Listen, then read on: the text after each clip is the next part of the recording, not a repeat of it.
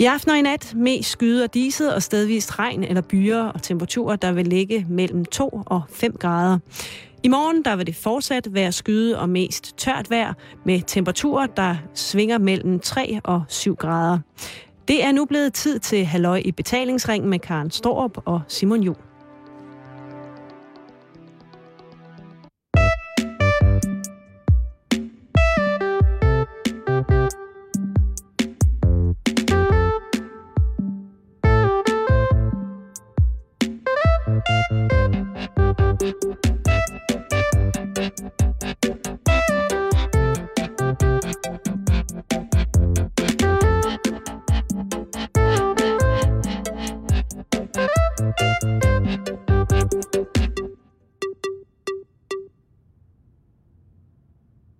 God eftermiddag og rigtig hjertelig velkommen til. Mit navn det er Karen Stroop, og du lytter til Halløj i betalingsringen her på Radio 24 Det er blevet tirsdag igen, og det betyder som sædvanligt, at det er Karen-dag. Og hvad skal det så handle om i dag? De sidste 30 tirsdage har jeg siddet ved roret og haft det store privilegium at få lov til suverænt at bestemme, hvad programmet det skulle handle om. Det har været en kæmpe fornøjelse, ikke mindst fordi jeg hver tirsdag har haft den ene fantastiske gæst i studiet efter den anden. Men alting har en ende, og Karendags-konceptet viger fremover pladsen for nye, friske tiltag her i betalingsringen. Dog stadig med både Simon og mig ved roret. Jeg har valgt nogle af mine yndlingsøjeblikke fra Karendag ud. Det var ærligt talt mega svært. Øhm, men jeg har valgt nogle, og dem vil jeg præsentere dig for, kære lytter, den næste times tid. Vi er altså ude i noget af Karndag bestof der i den grad viser, at de sidste 30 tirsdage har budt på lidt af hvert. I selskab med mine fantastiske gæster er det blevet til både nørdet, alvorligt, fjollet, lærerigt, interessant og ikke mindst overraskende radio. Det første klip, vi skal høre, det er fra tirsdag den 26. juni, hvor civilingeniør i kemi Christian Fil Nielsen var på besøg. Og her der forklarer han altså, hvordan tømmermænd det fungerer rent kemisk. Med Simon som prøvekanin. Hvordan er din ånde, hvis du vågner op en morgen og måske har drukket en øl mere, end du havde godt af? Det, det er ganske... Det, det, det, det er forfærdeligt. Jeg vil gerne have, jo... at du beskriver den i billeder, Simon. Okay, øh, så hvis man forestiller sig, at man... Øh, at man har, altså vi har jo nogle forskellige enzymer ind i munden, som nedbryder og sætter nogle forrådelsesprocesser i gang med for eksempel ting, man har lige i starten af svældet og på bagtungen. Og så er der jo så også de der mere gas, øh, øh, øh, gasser, der kommer fra den nedbrydningsproces, som der sker i maven også. Og hvis man altså ligesom har drukket så meget, som Christian fortæller, og man, som min ånde på, for det første er det en meget, meget tør, varm ånde. Mm. Og derudover så, så lugter den øh, den kan jo sagtens, mange af de affaldsstoffer, som der er svære for kroppen at nedbryde, er jo blandt andet øh, lugten. Øh, der er også noget kemi i lugt og sådan noget. Og den lugt, man kan have, når man forbrænder alkohol. Der er jo tit, hvor man har været på druk og tænkt, øh, hvad er det? Altså, har lugter stadig af sprit? Man kan lugte i tøjet. Mm. Og øh, den der spritånde, blandet med swarmanen, blandet med øh, generelt øh, dårlig kontrol over tandbørsten, da man kommer hjem fra byturen, det er nok det, vi er ude i. Så det er sådan en, en, øh, en varm, alkoholiseret, øh, lidt råden ånde, som der vil komme ud af mig, hvis man stod helt tæt på mig og vækkede mig efter en druktur. Det lyder lækkert. Det er spændende, spændende kropskemi, Karen. Nede Jamen, i altså. min mave. ja. Ja. Det der er med... Øh, tak for vi, vi dvæler lige et øjeblik ja. ved, ved, ved, ved det billede. billede. Og det er jo også et, uh, ja, et, et aromamæssigt radiobillede. Det er jo aroma-audiologi. Altså. Det burde det skulle vi gøre noget mere ja. i. Men Christian, hvad er det, der sker? Jamen, øh, øh, i, øh, i alkoholen, når man har en gæringsproces, desværre så agerer jo øh, nat, øh, lavet helt naturligt, og det er måske også meget dejligt, men den laver jo også alle mulige andre ting øh, i gæren, og det er det, som... Øh, den laver noget træsprit, den kan lave noget acetone, den laver et stof, der hedder etylacetat, som giver en ganske ubehagelig forgiftning, som også kan medvirke øh, til tømmermænd. Øh, Øh, der dannes nogle ester, og så dannes der det her fusel, som egentlig også er alkoholer. Men i stedet for at indeholde to kulstof, så kan de indeholde tre, eller fire, eller fem, eller seks, eller syv. Og alle dem med de ulige antal har den uheldige evne, at dem kan kroppen ikke nedbryde. Så det vil sige, at man egentlig er fuld af dem i, øh, i dagvis bagefter. Altså de skal skylles ud. Øhm, Ej, det lyder Det lidt er ulækkert. simpelthen så giftigt. jamen, det prøv at- er jeg derfor, man ikke drikker, øh, hvad hedder det, vindues, øh, sådan noget sprinklervæske til bilen. Det er fordi, det, det kan ikke nedbrydes i kroppen. Så der er man fuld indtil det er øh, sk- Skyllet ud. Ikke? Ja. Det er jo netop derfor, man drikker det. Jeg skulle lige til at sige det, derfor. De additiver, der så er til, at der gør, at man bliver alvorligt syg, altså som Ja. ja. der kommer både i husholdningssprit og sprinklervæske, dem, der har fundet på det, I skulle skamme jer. Men Christian, du nævnte acetone, altså neglelakfjerner. Ja. Er det jo i min verden. det er det, man... Det bliver simpelthen dannet som en del af en tømmermands kemisk proces. Altså, der er to sider af sagen. Den ene er, at det dannes under gæringen. Hvis man nu drikker for eksempel vodka, så er der meget få af de her urenheder tilbage, fordi man under destilleringen har prøvet at komme af med dem. Hvis man i stedet for drikker øh, whisky eller tequila, så skulle man nærmest tro dem, der har gæret det, eller dem, der har destilleret det efterfølgende, de gerne vil have de her ting med. Det er selvfølgelig det, der giver den karakteristiske smag, men det er altså også det, der gør, at når man drikker de her ting, som har sådan... Nogle gange er det karakteriseret ved en mørk farve, men også en meget kraftig duft, Mm. så øh, skyldes det altså de her urenheder, som gør, at man får det rigtig meget dårligere af de mørke ting, end de lyse ting.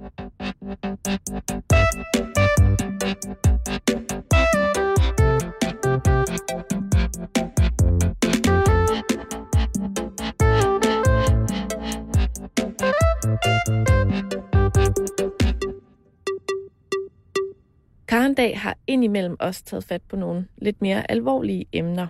Det næste klip, du skal høre, det er fra den 8. maj, hvor jeg havde inviteret 29-årig Mirsa i studiet til en snak om krigen i Bosnien.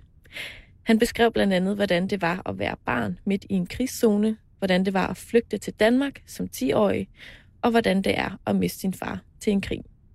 Hvad, hvad er det mest uhyggelige, du kan huske fra den tid? Det mest uhyggelige ville nok være, at øh, en dag, hvor jeg skulle så ud og lege med mine øh, venner, øh, så står jeg jo foran døren øh, og skal ud, og øh, hvad hedder det, inden jeg skal til at åbne døren, øh, så, hvad hedder det, så lyder der bare et meget høj knald. Øh, og hvad hedder det, man kan... Øh, det, der skete, var, at der var en granat, der faldt lige uden for vores dør. Og øh, hvad hedder det, øh, dem, som ikke er, ved, hvordan sådan en fungerer, det er jo i bund og grund det er en, en jernkapsel med sprængstof indeni, og når den rammer og eksploderer, jamen, så ryger der jo bare jernstykker over det hele, som skal så dræbe eller lemlæste mennesker. Um, men den her, den faldt uden for vores dør, og jeg kunne mærke trykbølgen af den her også. Um, og hvad hedder det, øh, jeg, jeg husker, at mens jeg havde løbet ind og uh, hoppet ind under sengen, som var det sted, vi havde aftalt, jeg skulle gøre, hvis der skete noget.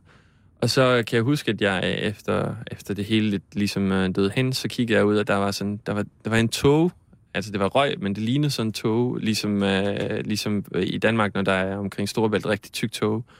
Og øh, så lige så stille, så øh, røg den hen væk, og øh, så lå der mennesker på gaden, som, hvad hedder det, øh, der var blod over det hele, og der var, hvad hedder det, en kvinde, der manglede øh, hendes arm, og en anden en, der manglede, øh, en øh, mand, der manglede hans ben. Øh, hvad hedder det, øh, og øh, ja, altså, du kigger på det, det, øh, det ligner jo en Hollywood actionfilm, men det er det jo ikke. Altså, du på en, på en vis plan forstår du også, at det er, that's it, that's real. Uh, det, det sker, og disse mennesker dør højst sandsynligvis, eller får bare i men for resten af livet. Uh, det, det var uh, klart noget af det mest ubehagelige, jeg mindes, fordi det var en af de, uh, ved det få minder, hvor jeg har af, af døende folk i, i krigen. Nu nævnte du din mor og din søster. Ja. Hvor er din far henne under alt det her? Øhm, der, der kom udmelding om, at vi var i krig.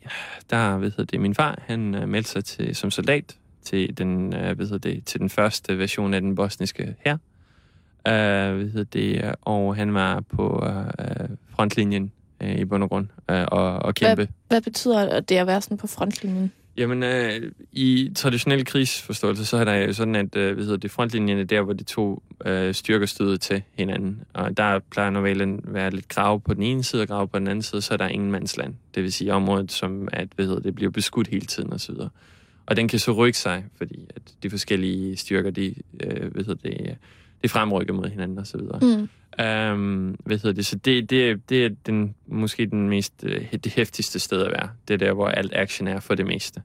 Fordi bombardering som sådan, det er jo en, en, hvad hedder det, en sideting af krigsførelse. Det, det er, meningen er, at det skal være demoraliserende, og det skal påføre store øh, hvad hedder det, civile skader, og infrastrukturskader. Men det er ikke den måde, man vinder krigen. Det er på frontlinjen, man gør det med soldaterne. Okay. Og øh, han var øh, under krigen, det var der, han var udstationeret. Hvor, øh, hvor var han henne dengang, at din mor, din søster og dig blev ligesom smidt ud af jeres lejlighed? Jamen, øh, der var han jo stadigvæk der. Uh, ved det, han, uh, som soldat, så var han jo meget, uh, det meste af tiden jo uh, ved det, uh, indkaldt til uh, at fungere som soldat forskellige steder. Uh, ved det, Sarajevo er jo en by, så der, man kan rykke ind i byen på mange måder. Uh, man kan ikke beskytte det hele nødvendigvis. Uh, så på det tidspunkt, der var han uh, i tjeneste. Du har jo fortalt mig, at, øh, at din far faktisk også dør. Det er rigtigt, ja. På frontlinjen. Det er rigtigt. Um, det, der sker, er, at uh, ved det, uh, på, på frontlinjen, der uh, begge sider uh, kan bruge beskidte knep, og uh, de serbiske soldater, uh, ved det, uh, havde, de havde en taktik, at uh, de skød for at såre, ikke for at dræbe. Uh, og det vil så resultere i, at hvis uh, nogle soldater befandt sig i Englandsland uh, øh, under et angreb eller noget andet i den retning, så vil de, uh, hedder det, sniskytterne skyde for at såre, altså arme og ben, uh, eventuelt krop. Uh, det, det, så, det, det resulterer i selvfølgelig, at du har nogle mennesker, som har utrolig stor smerte, som græder dagen og natten lang, uh, og skriger og råber på hjælp. Uh, og det er jo utroligt demoraliserende for øh, hvad hedder det, de styrker, som soldater nu engang tilhører. Um, hvad hedder det, og øh, det, det, det, desværre en taktik af krig. Uh, hvad hedder det, så det er også befalende på hvad hedder det, begge, begge sider. Vi har aldrig nogensinde sendt mennesker ud, men uh, uh, de bosniske styrkers øverstbefalende spurgte så, om der var nogle frivillige, der meldte sig for at komme ud og prøve at se, om de kunne hente de her mennesker, eller i hvert fald redde, hvor, hvor reddes kunne, eller give dem noget morfin. Eller altså simpelthen hive dem væk hive fra det tilbage, her ingenmandsland? Ja, hive dem tilbage til gravene, så de kunne, få, så de kunne blive tilset. Um, og hvad hedder det, uh, min far, han meldte sig så som frivillig, uh, og det resulterede desværre i, at han uh, blev dræbt af en snigskytte uh, på den her mission, som han havde meldt sig til. Hvornår øh, fandt du så ud af, at din far var død? Øhm, jeg fandt det faktisk ud af først lang tid efter, øh, hvor jeg var kommet til Danmark, og det gjorde jeg, fordi at øh, min mor havde truffet en beslutning om, at sådan noget vil ikke være særlig godt for mig som en 10-årig, og så i en krigszone at få at vide.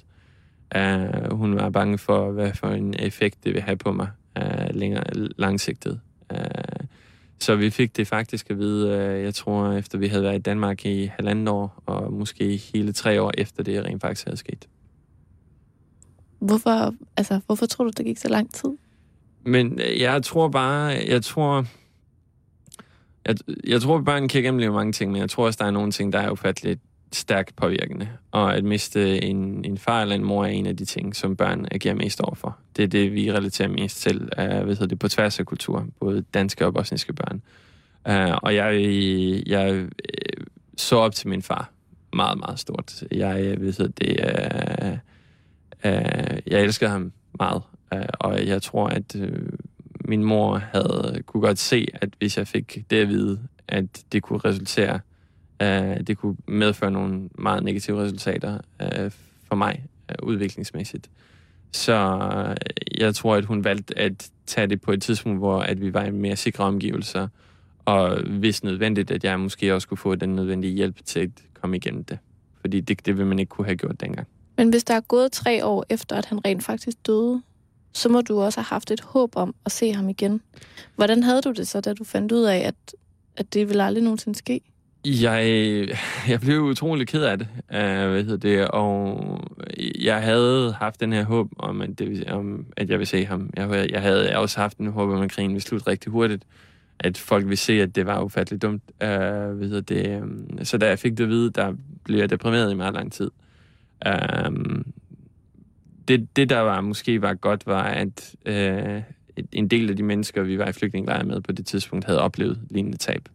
Og øh, så, så føltes man alligevel ikke så alene i verden, som hvis man bare havde øh, fået det hvide pat alene i verden. Um, og det resulterede også i, at jeg blev meget overbeskyttende. Uh, hvis der var nogen, der sagde negativt uh, om min far, så kunne jeg sagtens finde på at komme op og slås. Fordi at, uh, uh, der var, jeg følte bare, at noget var blevet taget fra mig, uh, som, og jeg havde ikke fået mulighed for at sige ordentlig afsked. Um, så i lang tid var jeg meget mærkelig humør, øh, for at sige det bedst muligt.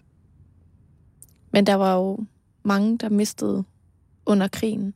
Har du sådan, mm, har du sådan tænkt over, hvad det er for en krig, du har mistet din far til? Jeg har Og, tænkt, og, og, og som jo også, hvad skal man sige, er grund til, at du bor i Danmark i dag.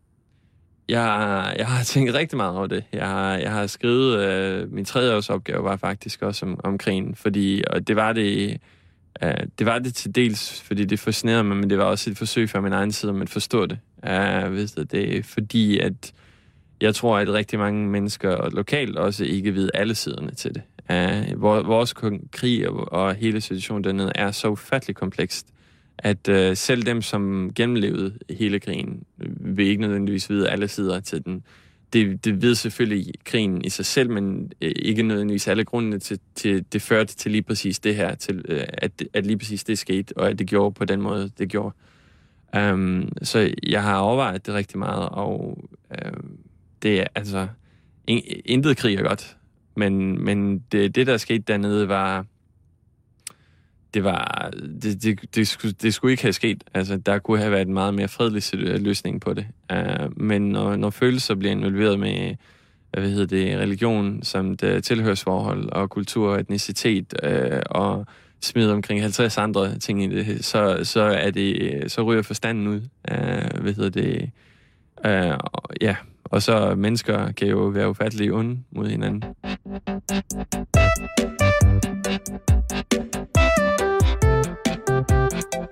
Karendag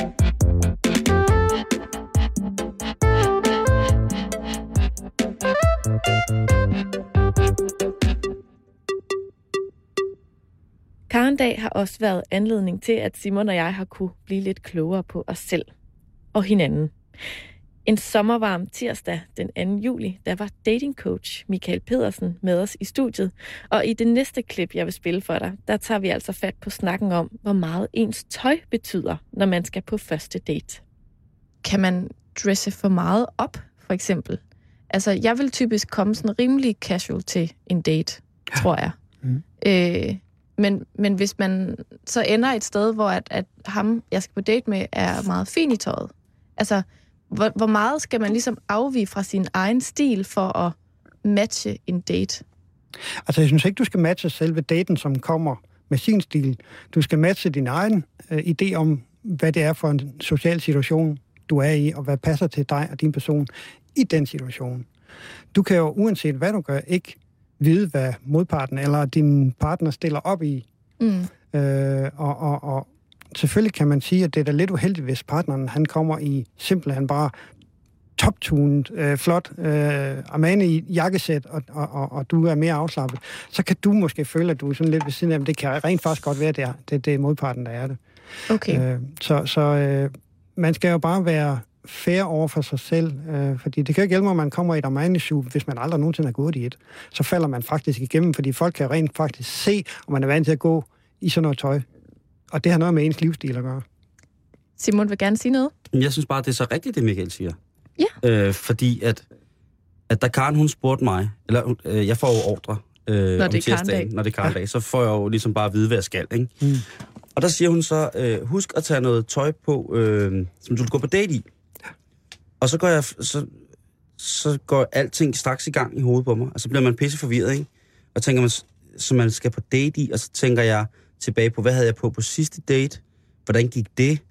Øhm, hvordan synes jeg, førstehåndsindtrykket for hende var i henhold til, hvordan, altså lavede hun specielt mærke til noget, som jeg havde på, eller... Og så bliver jeg simpelthen så forvirret, og tænker, ved du hvad, nej, det har jeg... Og jeg ved også med mig selv, 100%, at inden den date, der havde jeg ikke lavet, gjort på de tanker. fordi netop fordi, at, at jeg vil komme til, øh, jeg, jeg, jeg vil gerne øh, komme i det tøj, i noget tøj, som jeg har et behageligt i. Mm. Altså noget tøj, som jeg føler mig som mig selv i. Netop så jeg ikke kommer til at sælge, sælge hvad hedder det, øh, bjørnen før skinnet er skudt, han har sagt, ikke? Mm. Så, så det, der, det der meget med at, og, og det siger, det ikke skal være afslappet, det kommer også enormt meget an på attitude. Og hvad, hvad mm. er attituden øh, på det sted? Jeg, jeg tror aldrig nogensinde, jeg selv ville gå med til at, skulle, at, at, at første date skulle være et sted, som var virkelig, virkelig high class. Og Hvor man skal komme i gala. Hvor, hvor, hvor, ja, lige præcis, hvor man skulle komme i, i gala. Øh, Ej, det vil jeg elske.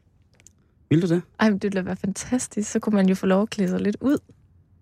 Jo, men stadigvæk, så er det stadigvæk så også farligt at klæde sig ud, ikke? Hvis jeg tænker, hvis på, på, på, date, på dating-basis, der, er det, der tænker jeg, der er det ret vigtigt, at man i det hele taget kan mødes i øjenhøjde. Ja. Jeg tænker bare, at det handler meget om, for mit vedkommende i hvert fald, at have noget på, der sådan er behageligt. Mm. Så man ikke sidder og sådan... Lige nu synes jeg for eksempel, at mine shorts er meget korte, når jeg sidder på den her stol. Gud ja, det er det også. Det ser ud som, du kun har bælte på, Karen. Og det, Det er mærkeligt, det at vil stå jo på være det. sindssygt Eller, okay, det, jeg ved selvfølgelig ikke, hvad det er for en date. date, du er på. Nå, men det er det. Så lige nu der er der meget lov, ikke? Utrolig meget lov. Plus, at jeg vil aldrig nogensinde... Der udspiller sig... Wow, det skulle du aldrig have sagt, Karen. Ja, undskyld. Nu er han helt ud af den, Simon. Ja, Plus, at jeg vil heller Jeg vil- aldrig nogensinde tage øh, gråt på. Fordi at hvis man sveder, så får man sådan nogle kæmpe store svedpletter under armene. Sådan helt mørke. bind. Trusindlæg. Jeg, jeg vil lige tilføje, Karen, når du siger, at du, du vil elske, og du kunne dresse op, for eksempel til, til en tur i, i teater eller noget. Mm. Det er, jo, det er jo perfekt, at du får lov til det. Men jeg synes bare ikke, man skal vælge det som, som den første, eller den anden, eller den tredje date. Det Ej, skal det være godt være. noget, man skal glæde sig til at have til gode. Øh, ja. Og så kan du simpelthen dresse alt det op, du gerne vil. Og jeg vil også sige, at teater er, så er man fandme også øh, sikker på sig selv, ikke?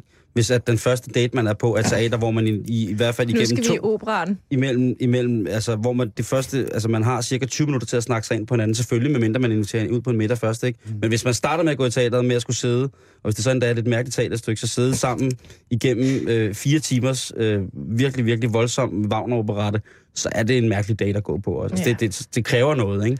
Der er heller ikke helt samme øh, etikette, som der var i biffen, hvor man godt må snave. Nå, det kan også godt snave i øh, teateret, men altså, det er bare mere, hvis du har skruet dig helt ud, du er krudtet helt op Jeg fra 0 sidder til 300 km i timen. lange øh, velurhandsker og diadem og Og det eneste kompliment, du kan få, det er, at han læner sig lidt over mod dig og siger, må jeg lige låne programmet?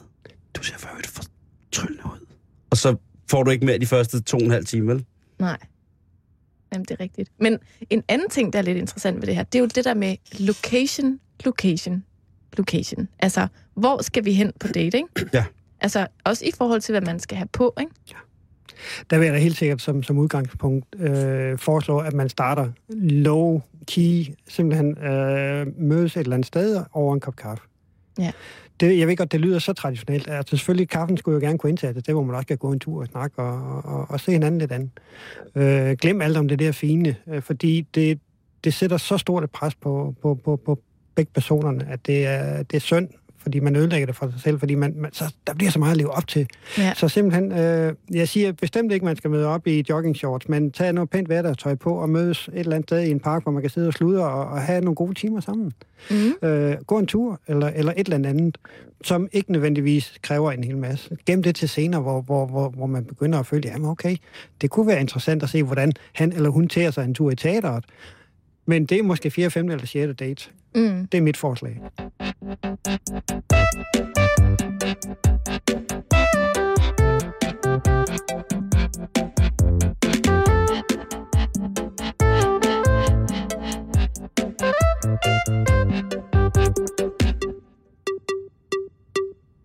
Du lytter til Halløj i betalingsringen her på Radio 24 det er den sidste omgang Karendag, hvor at jeg, Karen Stroop, har udvalgt nogle af mine personlige favoritøjeblikke fra de 30 tirsdage, jeg har fået lov til suverænt at bestemme over programmet. Hver tirsdag, der har jeg nyt at være sammen med folk, der har kastet deres kærlighed på et særligt stofområde, og derfor ved alt, hvad der er værd at vide om lige præcis det.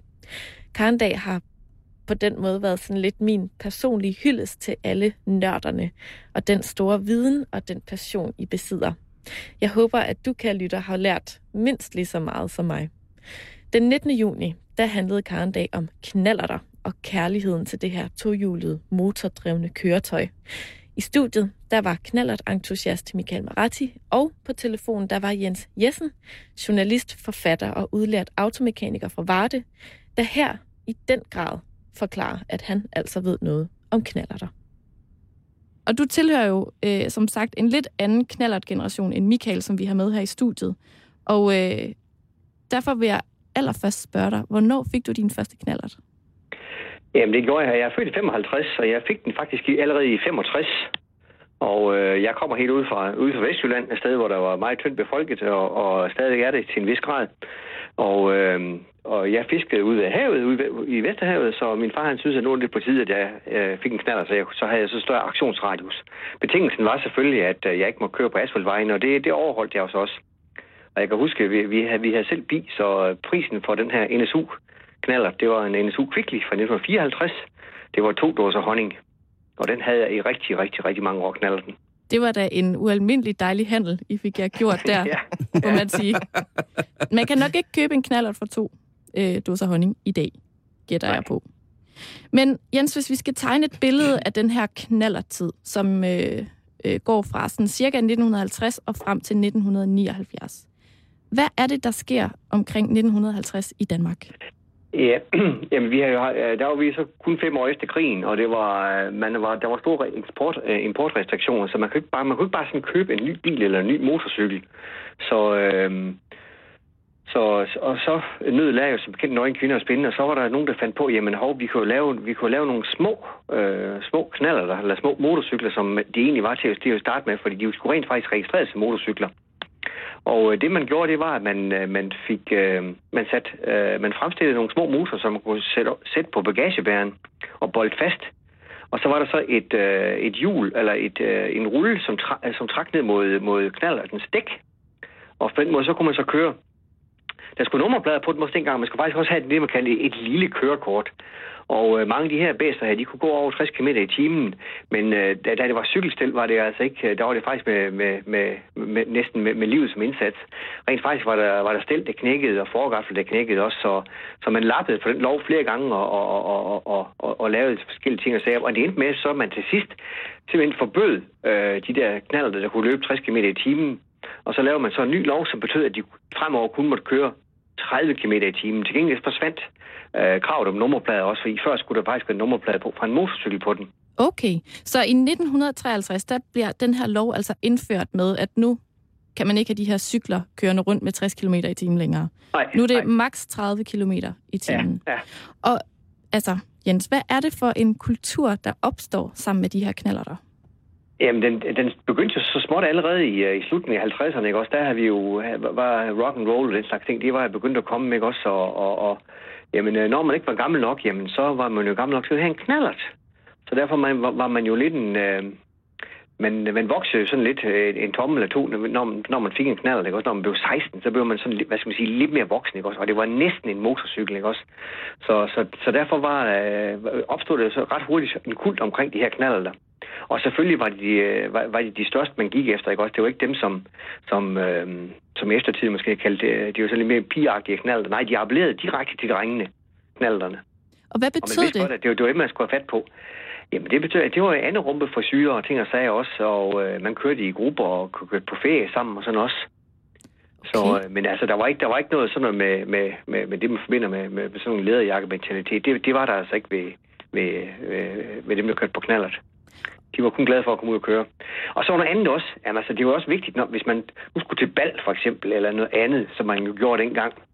Øh, jamen, så havde man jo knaldet at køre på.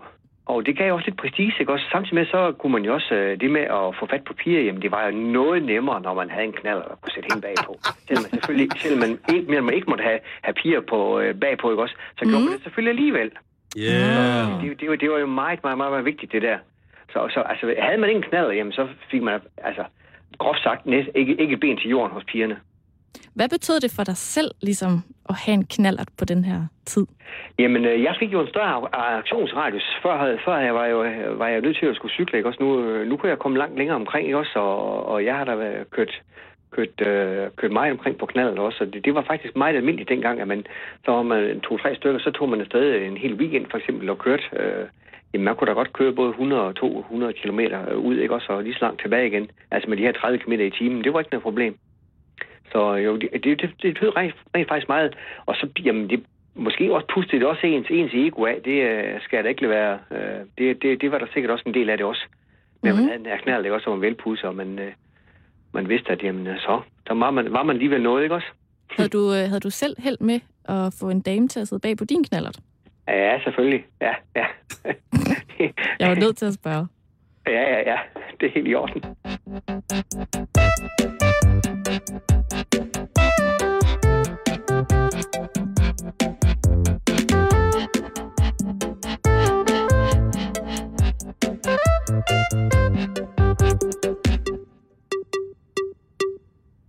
I sommer, da Simon og jeg var på tur rundt i landet, der brugte vi en hel del tid på Bornholm, hvor vi blandt andet mødte en helt fantastisk lokalhistoriker ved navn Søren Sillehoved.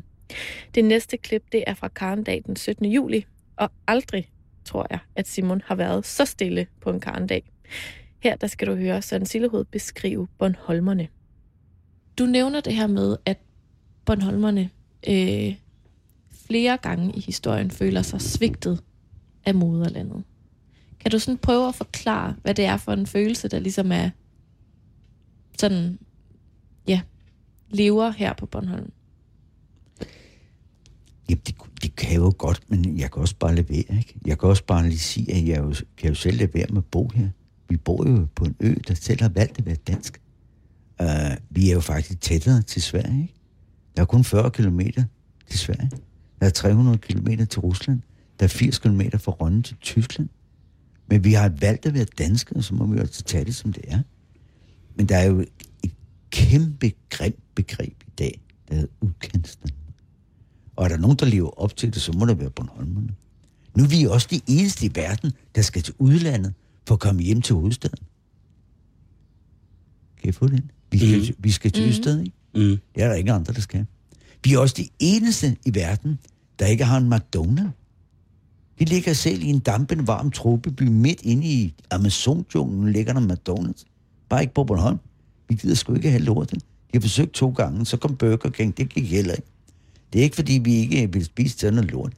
Men så skal det hedde mormors grill eller Holgers pølser. Men McDonald's, det gider vi ikke. Så vi er jo lidt underlige. Så skal man have en julekat med hjemmerynket sandap. Ja, en julekat, det er pindsvin. Jamen, det hed den inde i Pers Pølser inde i Rønne i gamle dage. Okay, Der fik, der fik jeg at vide, at jeg skulle have en julekat. okay. Eller en poke med. Nej, altså vi har det så venlige problem, som man selvfølgelig har valgt politisk, at, at det skal være svært i udkantsområder. Mm. Men når jeg siger politisk, så er det, fordi arbejdspladserne fosser ud af Danmark. Men på Bornholm er det måske værre end andre steder, fordi på 70 år har vi mistet 12.000 arbejdspladser. 12.000 arbejdspladser. Vi er 43.000 og er på vej ned til 40. Hvis vi havde sammen siddet i det her studie for 10 år siden, så ville vi være 50.000 indbyggere. Hele Bornholm er i princippet til salg. Men 12.000 arbejdspladser, det er dog lidt af en overledning. Og I vil sikkert spørge mig, hvor kommer de fra? Det kan jeg dokumentere. 2.000 stenarbejdere skabte sten om til brød i 1910. I dag er der 38 af dem. 2.000 arbejdspladser var der for 30 år siden inden for teglværk, lervarefabrikation, rabækkeværke, ildfaststen, bla bla bla. Nul er der i dag. For 10 år siden var, havde vi en fiskeflåde, der var på 1400 registrerede fartøjer. I dag er der 100. Vores filetfabrikker, vores konservesfabrikker, de flyttede til udlandet, til byer, der skal staves på russisk eller kinesisk. Det vil sige, at hele den følgeflow-industri er jo væk. Mm. Så derfor er det selvfølgelig svært at få et arbejde. Jeg kan du få et hus i nakken, men du kan ikke få et arbejde. I København kan du ikke få et arbejde, men du kan ikke få noget hus, du har råd til at betale. Jamen, det er jo, det er jo det er den omvendte, ikke? Men vi har selvfølgelig masser af solcellehistorien. Kast en bold op, griv den, kæl den, og, og skaf et publikum. Det gjorde Christiania-cyklerne for en halv snes år siden. Den Christianit, han gad ikke bo på Christiania mere. Han tog hele produktionen cykler med til Nøkker. Jeg ved ikke, om I har hørt om den. Jo, jo. Det er vi er sådan faktisk kørt forbi lidt af en solstrålehistorie af et overskud efter skat på 5 millioner. Og lave cykler på Bornholm, der blev solgt i Christiania. Det er da lidt af en solstrålehistorie. Mm. Det betyder, at man kan, hvis man vil. Men det er svært, ikke? Så når Bornholmerne i dag, i nutiden, føler sig en lille smule svigtet af moderlandet, hvad bunder det sig i? Jeg ved ikke, om Bornholmerne i dag føler sig svigtet. Jeg tror bare, at det er vores måde at være på. Vi Bornholmer er jo nogle seere nu, ikke? Altså, at, at, at nogle gange så har man indtryk af, at Bornholmerne ikke, heller ikke kan lide sig selv. Altså, der er jo stor forskel på en jyde. Hvis det blæser i Jylland, så bygger jyderne vindmøller. Vi Bornholmer, vi skriver læserbrev i avisen. For det er vi rigtig gode til. Brok, brok, brok. Vi elsker brok også. Det er dårligt vejr, det er det pisser ned. Nej, det burde have været solskin i morgen. hva'? Vi fik en dårlig julegave, og, og maden var elendig. Men vi har et godt humør. Men det er bare vores måde at være på. Og man kan sige, at historien fortæller jo også, at, at Bornholmerne altid rejser sig igen. Historien er den, at i gamle dage måtte der aldrig være flere Bornholmer ombord på et skib, end hvad der var master til at binde dem til. For de kunne sgu aldrig blive enige om noget. Det er jo endnu værre. I Gudhjem, det værste sted, det er på Christiansø. Gamle dage, man har aldrig kunne blive enige om noget som helst på Christiansø. I gamle dage, der var der 100 katte på Christiansø, og der var man enige én gang. Det var dengang, der var en kat, der druknede i ølkarret. Det nægtede man fandme kollektivt at drikke det lort. Men det er også den eneste gang, man på Christiansø har været enige om noget som helst. Og sådan er vi Bornholmer. Hvis vi ikke kan blive enige om noget, så opfinder vi det bare. Men på den anden side elsker vi også os selv. At møde to Bornholmer i hovedstaden, det er jo underligt, for de går nærmest som om, at de er familie med hinanden. Gud dør kuffet, er over der, og hvad ved jeg, ikke? Vi elsker at gå teater. Det største teater foregår virkelig i pausen, hvor vi skal ud i pausen og have til næsen, som vi sagde. Der skal vi have en lille en, og så går vi rundt og på... kokain? Nej, nej, vi kan få bare et lille glas jo. Nå, for Og så skal vi rundt og tjekke på folk, jo. Og vi kender jo alle mennesker på Bornholm. Altså, vi elsker at se lokalfjernsyn, men vi gider jo ikke se dem, der er i det. Det, det er bag, der sker. Dem er for og dem for Clemensgaard, og se på hænge den tjekke der. Hun har lige fået en ny, var. Og så hænger det, hun burde jo komme i vægtvogterne, var. Og så hænger hun burde have fået nyt tøj for sige op for længe siden. Altså, sådan foregår det, altså sådan er vi på Bornholm. det er måske lidt langt ud, men groft sagt. Altså, jeg bor med en, så jeg, jeg ved... Øh, jeg kender til det. Ja, det og det, man kan jo ikke... Øh, det, det, jeg har faktisk aldrig tænkt over det, før du siger det nu. Fordi de er jo også... Øh, øh, de er vokset op her i, i Alling, men det er jo ret sjovt, det, er det du siger der. Vi snakker tit om... Jeg får jo altid, når jeg møder deres forældre, eller deres, typisk deres mødre, der får jeg jo altid skæld ud over, hvad vi går og laver over i København. Og om vi får noget for hånden, eller om vi bare driver. Og, og det har jeg jo gjort nu i snart 13 år, ikke? Og det er, som du siger, nu, jeg, vi, det sjove er, at Karen og jeg, vi snakkede faktisk om det så sent som i dag. Mm. Med hvad det er for en måde at titulere mennesker på. Og det er bare den der utilfreds glade måde at, altså, at sige, at jamen, du er i hvert fald velkommen. Men man skal bare selv udefra kommende fatte, at det betyder, jamen du er i hvert fald velkommen. For ellers så tænker man, gud, jeg, jeg, jeg gør alt forkert. Det er jo helt mærkeligt. Du er faktisk halvt god, jo. altså, du er aldrig helt god. vel? Nej, lige præcis. Nej, du er halvt god. Det er halvt godt vejr, hvad? Ja, hvad? Og det er halvt tynd kappe. ja, det er Den er tyndt. aldrig rigtig god. Nej. Altså, sådan er vi. Det var også lidt en halvtynd kop kaffe, jeg fik serveret for dig, tror jeg. Jo. Jeg synes, det var skide Jamen, godt. jeg synes, det var halvt god. Altså, det, jeg har jo kaffemaskine her i min ferielejlighed, og med kaffefilter og det hele, og jeg skal simpelthen lige vende mig til at dosere rigtigt.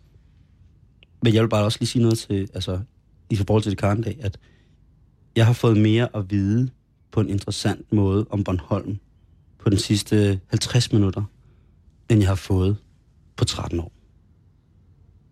Så det, det skal du have tak for, Karen, men også ikke mindst Søren. Det har været, det har, været helt, det har faktisk været sindssygt fedt.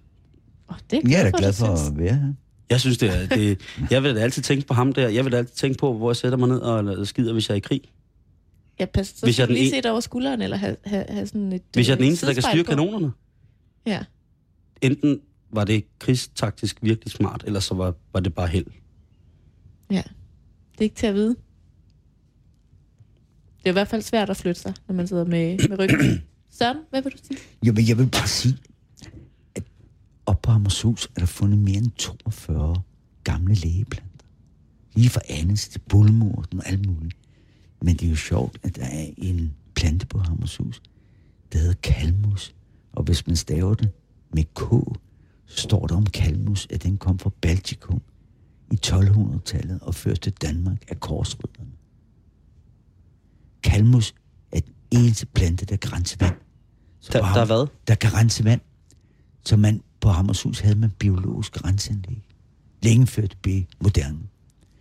Man havde endda fjernvarme på. Fordi øh, man er ved at, at reparere nogle ovne med ildfaste sten, hvor varmen øh, af nogle øh, hulrum kunne ledes ind under gulvet i kongeværelset oven på kapellet. Det er slet ikke det, jeg vil fortælle. Der er en plante, der hedder røllike. Den vokser overalt i Danmark. Den vokser overalt i Europa. Den er hvid, men den har en fantastisk evne, som jeg vil fortælle om nu. Øh, uh, rølliken uh, øh, bliver i gammel tid omtalt som soldaterurten. Den var med i antikens Grækenland. Romerne anvendte den. Soldaterne under 1. verdenskrig anvendte den. Soldat, soldaterne under 2. verdenskrig anvendte den. Og rølliken har den egenskab, at den er stoppende. Tænk sig at stå og have spist og drukket et eller andet, man ikke kan tåle, og så pludselig mærker du tyndskiden løbe ned af lårene, uh, så man kunne anvende rølliken uh, på fastet hjerte og drikke røllike-te. Og på Bornholm kalder vi rølliken for røvsnap. Og sådan, det blev sidste historie her fra øh, Bornholm. Røvsnaps. Rødsnaps. Røv, Tusind røvsnærpe. Røvsnærpe. Den snapper røven sammen. kære Søren Sillerud, tusind tak, fordi at du øh, kom forbi Karndag her i Halløjbetalingsringen i dag og fortalte en masse historier. Simon, tak fordi... Ja, tak for god ord og orden. Jeg skal ud og have noget røllik. Vi er nødt til at, at prøve det der Røvsnærpe. røvsnærpe. Ja, men det var alt for Karndag i dag.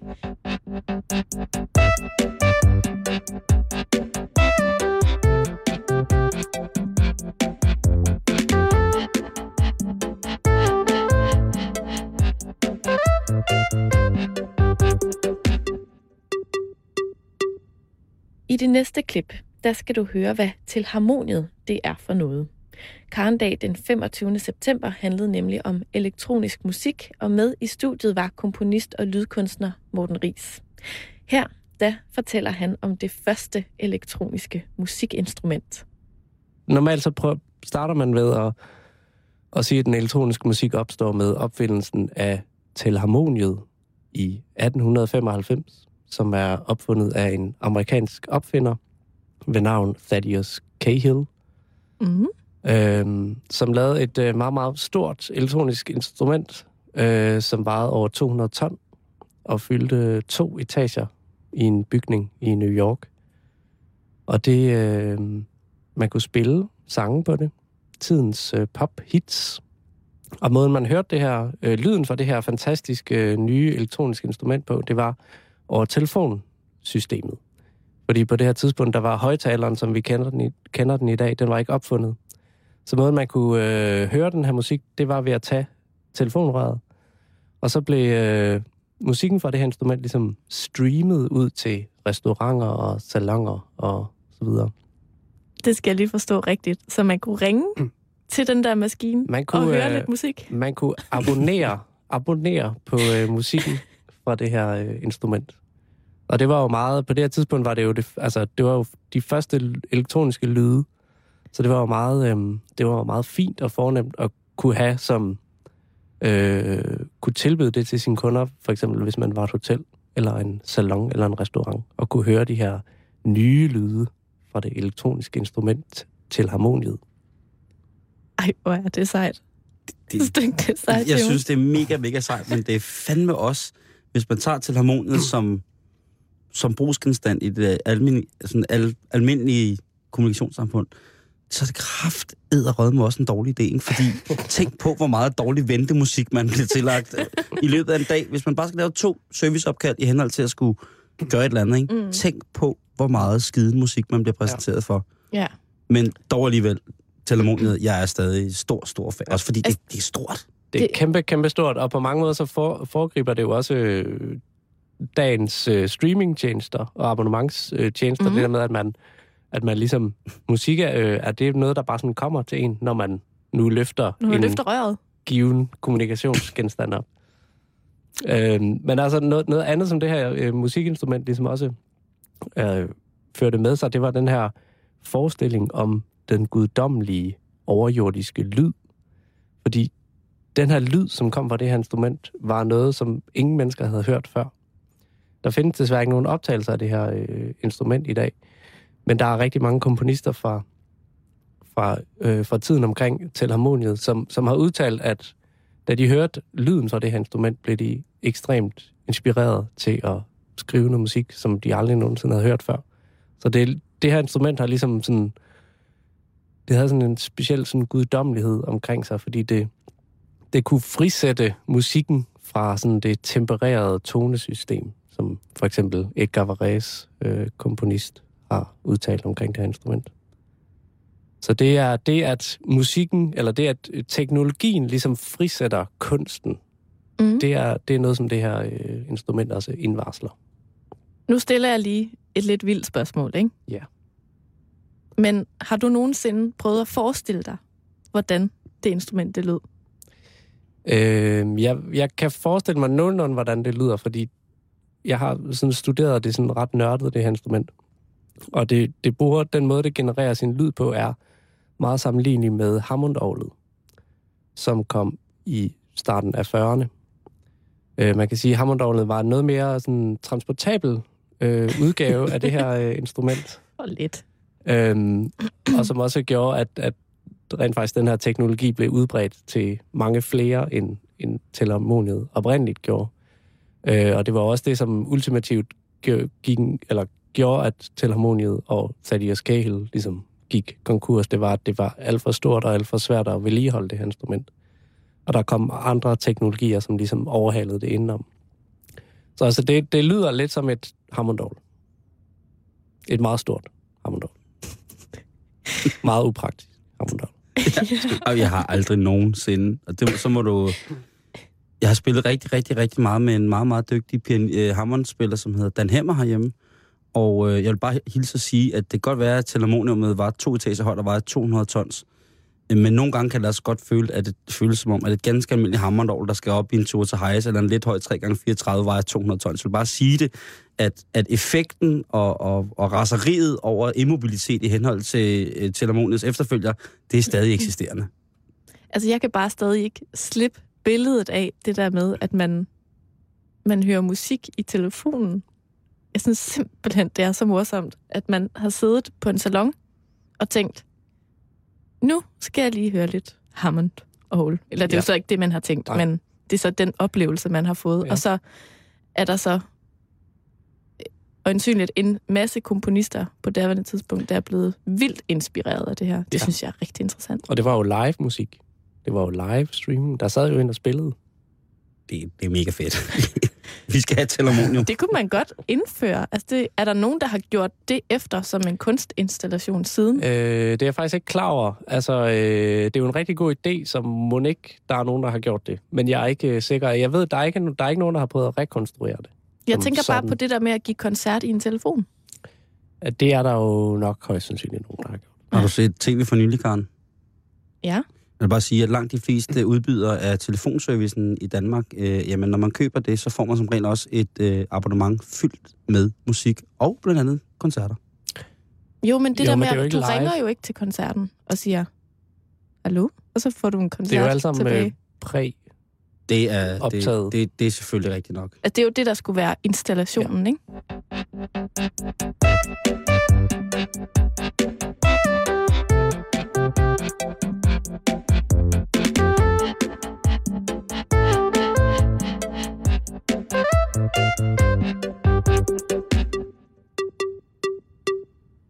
Indimellem er der også gået lidt forbrugerjournalistik i Karendag. Og det sidste klip, jeg vil spille for dig i dag, det er fra den 16. oktober, hvor Mariette og Anker Tidemand, far og datter, var i studiet for at lære mig et trick eller to om vin. Så selvom man ikke ved så meget om vin, så skal man ikke nødvendigvis være bange for at tage til en vinsmagning. Fordi jeg vil jo blive sådan lidt, når skal jeg så, hvordan lugter jeg, og hvordan gør jeg, og hvordan duft, altså ikke hvordan lugter jeg, men hvordan dufter jeg til vinen, og så videre. Altså, så det skal man ikke nødvendigvis være bange for. Nej, det skal man ikke. Så om ikke andet, så kan du kigge på de andre. Der er måske nogen, der ved, hvordan man slynger glasset rundt, så man Folk- frigiver Folk, der ved en lille smule om vin, de elsker at fortælle mm. andre, hvordan ja. og hvorledes. Og det er jo vinsmagning det er jo ikke noget, det er jo ikke noget højt teknisk og, og indviklet. Det, det er hyggeligt og sjovt, og man kan udveksle, og man kan åbne hinandens øjne for... Har du lagt mærke til, den vin har en, en meget interessant smag. Der er sådan en toner af eukalyptus. Ja, eukalyptus? Ja, det er jo, ja, jo, du har ret. Det er eukalyptus, ja. Mm. Eller hvad det nu er. Så hvis vi siger, at nu er vi så langt, at jeg har besluttet mig for at lære noget mere om vin, og jeg har meldt mig til en vinsmagning, kan I så allerede nu fortæl mig, hvad jeg skal gøre for at smage rigtigt på en vin til sådan en vinsmagning? Ja, altså for det første skal man have de rigtige glas. Det skal være tulipanformet, sådan at, at bouqueten den kan åbne sig, duften kan, kan åbne sig for neden og koncentreres opad, ligesom lidt i en kejleform op mod din næse. Så skal du tage glasset, og så skal du køre det rundt, så du rigtig får iltet vinen, sådan at alle Ja, og slynget den op slynget på det op. indersiden, ja, på af, indersiden af, glasset, så der Ja. ja. afgives ekstra mm, aroma, aroma. Mm. op igennem øh, glasset. Og så stikker du næsen ned, og så dufter du ind, og, og, eller lugter til vinen, mm. og, og så finder ud af, hvordan du synes, den lugter. Hvorfor er det vigtigt, hvordan vinen den dufter? Det er jo en, en del af helhedsoplevelsen, om du vil. Og det kan måske også fortælle dig, når du så smager på den, at det er en harmonisk vin, lever smagen op til det, du lugtede. Hvis du nu siger, den og det kan man jo godt være ude for. Den lugter fantastisk, den her vin. Ikke? Der er brumbær, rig frugt. Og så smager du, og så har den måske en spritet kant eller et eller andet skarpt, du ikke bryder dig om. Mm. Så, så det er en helhedsvurdering, når man sådan skal vurdere en vin. Og når man så smager på vinen, mm. Er det så sådan noget med at gurgle og suge Ja. den hurtigt ind i munden? Og Der, der er mange, der, der samtidig tager en masse luft ind over øh, og, øh, i munden øh, det, og sluprer højlydt. Nogle gange kan det blive lidt for meget, synes jeg. Ja. Og, Især hvis men- det er en større forsamling. Men øh, det er ikke nødvendigt. Men man, man får den lidt rundt i munden, man beholder den i munden, man prøver på, og så vurderer man, øh, den kommer godt ud i siderne, hvor smager man. Mm. Og så øh, øh, bagefter, så vurderer man, hvor meget der så i munden i den såkaldte eftersmag øh, øh, af de aromaer og, og oplevelsen. Mm. For det er eftersmagen netop. Den er også vigtig, og den kan byde på nye øh, øh, smagsnuancer øh, meget lang tid efter nogle gange. Mm. Altså, jeg kunne forestille mig, at det minder en lille smule om noget, jeg har prøvet før, fordi at jeg er barista. Det vil sige, Nå, at jeg er sådan ja. en, der har lavet kaffe. Mm. Øhm, hvor jeg har været til sådan nogle cuppings, som det Ja, hedder, altså ja. kaffesmagninger. Ja, det er det. Og der bruger man sådan nogle, øh, hvad skal man sige, øh, ord fra andre sammenhænge Ja. Til at beskrive smagen med. Altså, Gør man også i når, man, når man beskriver, hvordan en god kop kaffe smager, så kan man sige, mm, den har noget brød, ristet brød oven i købet, og noget chokolade, og noget hasselnød, og så videre. ja. Har I nogle gode sådan, ord, jeg kan tage med til Jamen, vinsmagning? Der, der er jo mange ord. Det er jo typisk, så er det noget med frugt. Der er lidt brumbær, solbær og så videre. Øh, men det kan også være, at man siger, at det er vingummibamser. Jeg ved, hvordan vingummi Har du der. prøvet sådan en vin? Ja, det har jeg. Det kan man godt være ud for lidt parfumeret lugt. Det kan jo være eukalyptus, som min far siger. Det kan være mint. Det kan også være sådan noget, som der var en, der engang sagde til mig til en vinsmag. Synes du ikke, den lugter lidt af falkkasse, den her? Sådan lidt Af hvad for noget? falkkasse. Han tænkte på sådan noget med gasebind og hæfteplaster og, Ja, og, og den slags. Ja, Og ja, så var jod, der ikke en- sådan noget, så var der en det er, når man åbner en falkkasse. Der var ham, ja. med, der skriver om vin i et større dagblad her, Ja. som havde smagt en vin, som, som nærmest lugtede af svedig armhule. Ja. Uh, det, ja. det synes jeg nu altså ikke er så morsomt. Nej. Men er der, er der noget, man ikke kan sige? Eller skal man faktisk bare sige det, man føler? Man siger det, man føler. Der er ikke noget øh, øh, begrænsning. Og det gør det jo også nogle gange lidt morsomt. Ja, det er jo også det, der faktisk er det vidunderlige ved det, når man beskriver vin. Det, det jeg synes. Og det gælder mm. alle dem, der skriver om vin i aviser og blade. Det gælder alle dem, der giver stjerner og glas og hvad ved jeg. Det er det, de synes. Det, der, er ingen, der er ingen fast, øh, målbar, øh, teknisk regel der. Thank you.